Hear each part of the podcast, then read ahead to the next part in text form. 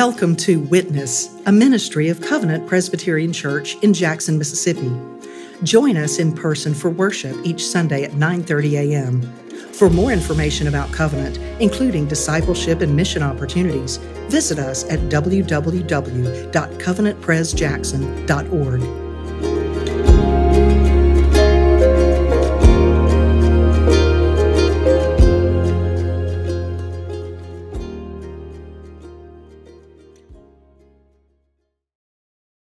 You are created in the image of God. Every human being is created in the image of God. Nothing else in the universe shares this distinction. Nothing else in the universe shares this honor. That's how God designed you. That's how God formed you. He stamped his very image upon your being while you were knitted in your mother's womb. Now, part of that image, the image of God, is found in our ability to reason. Part of it is found in our creativity. Part of it is found in our speech and, and language. Part of that image is found in our mandate to govern and care for God's creation. And part of that image is our capacity for relationship our ability to be in relationship. That God created us in his image as relational beings to be in relationship with one another, and above all, to be in relationship with him. That this is how God created the first people, our first parents, Adam and Eve. Our Old Testament reading from Genesis chapter 1 says this So God created man in his own image. In the image of God, he created him. Male and female, he created them. And everyone born since Adam and Eve has inherited this image, the image of God. But we've inherited a broken image, a shattered image. Why? Because Adam and Eve disobeyed God. Adam and Eve disobeyed his word. They broke his command. They sinned the first sin. And that first sin changed everything. Everything. Their relationship with God was broken, shattered. The image of God they were created with, broken, shattered. And every human being born since has shared this fate, this curse. You are created in the image of God and that image is broken. Every human being is created in the image of God, and that image is broken. Now, this, this truth helps make sense of the world around us. It, it, explains, it explains how humans are capable of astounding acts of creativity and beauty and order and justice and service. We're created in the image of God. And it also explains how we are just as capable of destruction and repulsiveness and chaos and injustice and tyranny. The image is broken. We are broken. Now, when we talk about a broken image of God, a shattered image of God, it's easy to think about everybody else. It's easy to think about the world out there, or the past, or the excesses of Western culture. Not me but it's true about you as well. It's truth. We are sons and daughters of Adam and Eve. We are broken. We are sinners. We are capable of evil. And in our passage today, Paul, Paul, in our passage today from Colossians, Paul lists evil that we are capable of. Paul lists behaviors that result from our brokenness. Paul lists sins that we are guilty of committing. He begins with sexual immorality. Now, the Greek word here is porneia. It's an umbrella term. Porneia refers to any type of sexual immorality, meaning anything outside of God's design for sex, which is marriage between a man and a woman. Porneia includes impurity. passion or, or, or lust, as well as desire, evil desire. Our brokenness goes beyond action and it goes straight to our heart. It goes to our desires, it goes to our thoughts. Paul also includes covetousness or greed, the desire for more and more and more. It's a heart that longs to gain and possess, to have and to hold, and to find fulfillment in the having and holding. Paul calls it idolatry. Why? Because the love of things, the desire for more and more, can easily become first in your life, central in your heart, taking the place of God. Where you think about what you want all the time, where your actions are geared toward what you want all the time, where your money is spent on what you want all the time, where your time is spent pursuing what you want all the time. Paul states, that our sinfulness also includes anger, wrath, malice, slander, and obscene talk.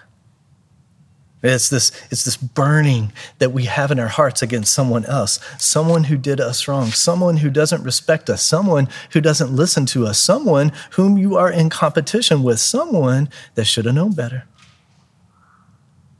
It's a burning that comes out in our words words that cut, words that tear down, words that wound, words that are intended to kill, words that can't be taken back. Now, all, all these, all these that Paul lists, all these, all these behaviors, all these sins are symptoms that point to the disease of our souls, that point to the disease of our beings. They point to the image of God's shatteredness. They point to hearts that don't work right, lives that aren't lived right. Sin. Sin that separates us from God. Sin that God cannot tolerate. Sin upon which God's wrath is coming. But the good news is that God does not leave you in this state. In love, He has come to you. In love, He has come to restore you, to mend you, to heal you, to reconcile you, to save you. In love, He has taken on flesh for you. In Jesus. And, and Paul has already described Jesus in this way in chapter one of this letter. He is the image of the invisible God Jesus is the image of God, unbroken, unshattered, whole, complete, perfect image of God who has come to restore your broken image of God. And in coming, in coming, Jesus has not simply shown up at your door with a dustpan and a broom. He, he, he hasn't just come to tidy up your life just a little bit, to sweep up the dirty spots that you have here and there. No. In Jesus, God has shown up at your door with a wrecking ball, a bulldozer. Your, your image is so marred, your heart is so broken by sin, you need a new foundation. You need a new structure. You need to start over. Now, Paul describes this in our passage as putting off the old self. The old self that the old self can't remain. The old self can't abide. The Adam in you has to go. Just like old clothes. And the only problem is that you can't do it. You can't put it off. You can't, you can't take it off. You can't remove the old you. You can't take off Adam. You, you can't shake this broken image. Now, you can try harder, and you probably have. You can try to change your behavior. You can try not to yell as much. You can try to avoid Amazon. You can try to avoid movies that, that, that cause your, your thoughts to wander where they should not. But doing this is like putting paint on a wall that's rotting, or, or, or applying a bandage just putting a bandage on an infected wound. It might help temporarily, but it does not get to the heart of the problem. The rotting wood has got to go, the infection has to go. The image of God needs restoration. But you can't do it. You can't. And your friends can't, and your spouse can't, and your family can't, and a counselor can't. Only Jesus Christ. Jesus takes the, the tattered, filthy rags that are the old you off your back. He takes the broken image that you wear. He removes the Adam in you and he puts it on himself. He wears it and he takes it to the cross. And on the cross, Jesus takes upon himself God's wrath for you his wrath for your brokenness, his wrath for your sin, his wrath for your old self. In other words, Jesus takes your place unto death. And in exchange, he clothes you in himself. He wears the old you and he clothes you in himself. He gives you a new self, a new image of God. That's, that's the bulldozer. That's the wrecking ball. That's salvation. That's what God has accomplished for you. And it's signified in baptism. It's, it's signified in the water washing that is the beginning of Christian life. It's, it's signified in the sacramental sign of the covenant. Now, part of what baptism points to, part of what baptism signifies, is putting off the old self, the death of the old self. Now, Paul mentioned this in chapter 2 of Colossians. We read this a couple of weeks ago. In, in, in verses 11 and 12 of chapter 2 of Colossians, Paul likens baptism to circumcision. He compares baptism to circumcision. Listen, listen to those verses 11 and 12 of Colossians 2. In him also you were circumcised with the circumcision made without hands by putting off the body of the flesh. By the circumcision of Christ, having been buried with him in baptism, in which you were also raised with him through faith in the powerful working of God who raised him from the dead. Now, the cutting of circumcision was a sign of removing the old self. Likewise, baptism. It's a sign of putting to death the old self in Jesus and rising to new life with Him and in Him and through Him and for Him. Now, I, I think one of the best illustrations of this comes from the C.S. Lewis book, The Voyage of the Dawn Treader.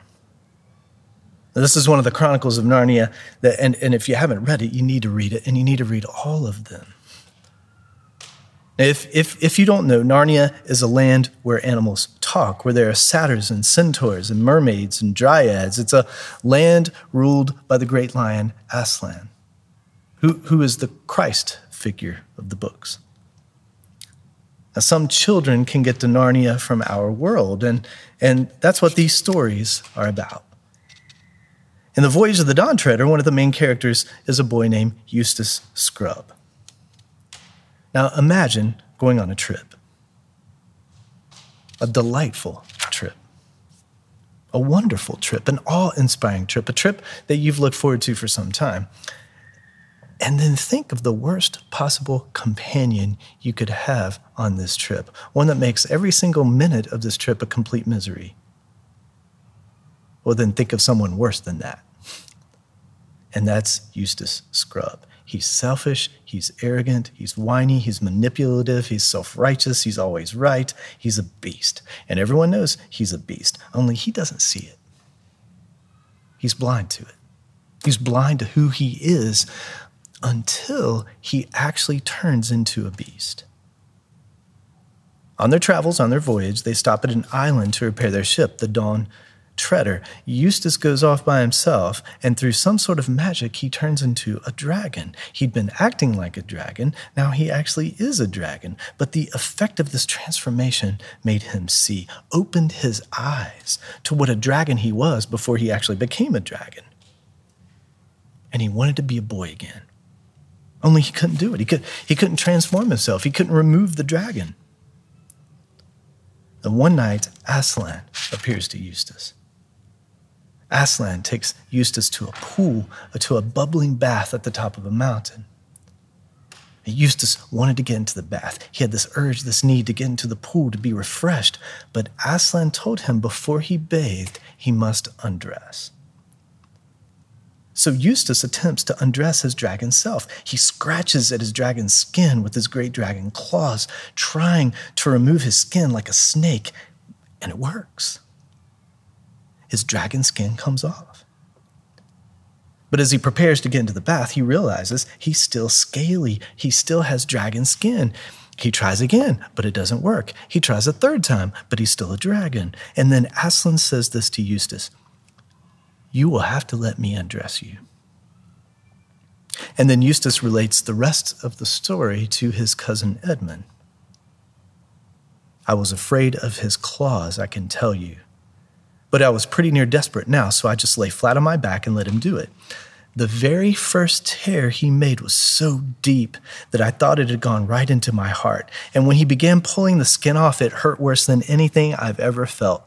The only thing that made me able to bear it was just the pleasure of feeling the stuff peel off. Well, he peeled the beastly stuff right off, just as I thought I'd done it myself the other three times, only they hadn't hurt. Then he caught hold of me. I didn't like that much for I was very tender underneath now that I'd had no skin on. And he threw me into the water. Eustace was a boy again, undressed by Aslan, cut to the heart by Aslan, bathed by Aslan, made new. And when he got out of the pool, Aslan dressed him in new clothes. Do you see it? Eustace could not remove the dragon. Eustace could not remove the old self. Only Aslan could. And he was washed and made new. Only Jesus can remove the dragon in you. Only Jesus can remove the old self. Only Jesus can remove the Adam. Only Jesus can give you a new foundation. Only Jesus can make you new in Christ through faith in Christ. This is who you are. You've put on the new self. You're washed, you're clothed in Christ. And Paul is saying, live it. Live it. Don't live the old self. Don't live the old ways. Don't continue to be the dragon. Live new. Live out your baptism. This is who you are in Jesus. You've got a new heart. You've got a new foundation. You've got a new structure. Sexual immorality is not living new. Greed is not living new. Anger is not living new. It's not living in Jesus. Live who you are. Live who Jesus has made you to be. Now, will you struggle in this new life? Yes. Will the old self emerge at times? Yes. Will the dragon rear its ugly head? Yes. Was Eustace ever selfish again? Yes. Did the Colossians to whom Paul is writing struggle? Yes. And that's why Paul writes this in verse 10. Listen to verse 10 again.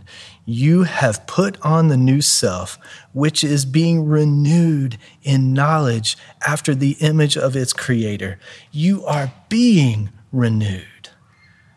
Being renewed. It's a work in progress. It's not finished, it's not complete, and you won't be this side of heaven. And also notice it's passive. You're not renewing yourself. It's God's Spirit, God's Spirit within you, dwelling in you. God's Spirit is renewing you, healing you, restoring you, making you more and more into the image God intended you to be, making you more and more like Jesus. Thank you for tuning in to Witness, a ministry of Covenant Presbyterian Church in Jackson, Mississippi.